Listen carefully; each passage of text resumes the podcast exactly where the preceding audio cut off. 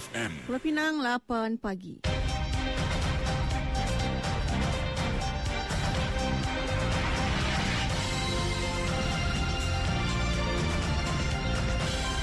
Warta Mutiara bersama Faiz Mustafa. Assalamualaikum dan salam Malaysia Madani. Kementerian Kesihatan KKM menyasarkan sebanyak 1.5 juta saringan kesihatan akan dilaksanakan hingga hujung tahun ini. Menterinya Dr. Zaleha Mustafa menegaskan ia penting dalam menyediakan penjagaan kesihatan awal dan pencegahan penyakit dalam kalangan masyarakat.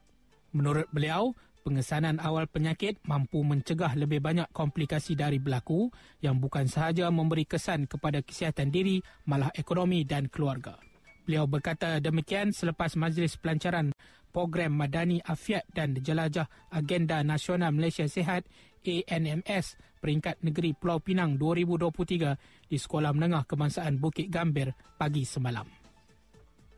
Sementara itu, aktiviti Touch Point antara yang dijalankan KKM menerusi program tersebut.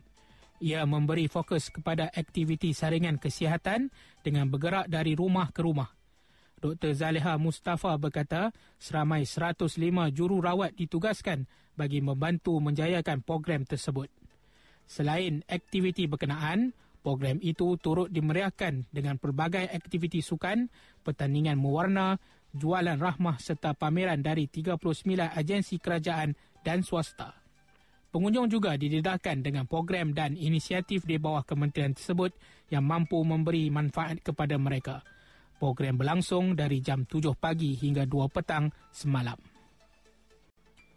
Dalam pada itu, KKM menggesa rakyat di negara ini mengambil langkah berjaga-jaga terhadap risiko peningkatan kes demam denggi pada musim tengkujuh. Dr. Zaleha Mustafa berkata, ketika ini pihaknya mendapati terdapat tren peningkatan penyakit bawaan nyamuk itu di negeri seperti Selangor, Pulau Pinang, Perak, Pahang, Sabah dan Sarawak. Beliau menegaskan paling penting ialah menghapuskan tempat pembiakan nyamuk Aedes bagi mengekang penularan wabak itu daripada terus meningkat terutamanya di kawasan terdapat air bertakung. Katanya, kegagalan masyarakat mengambil langkah pencegahan sewajarnya dikuatiri membawa akibat lebih buruk termasuk risiko kehilangan nyawa. Dari sungai hingga ke senggara, Palestin pasti merdeka.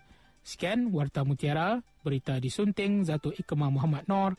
Assalamualaikum, salam perpaduan dan salam Malaysia Madani.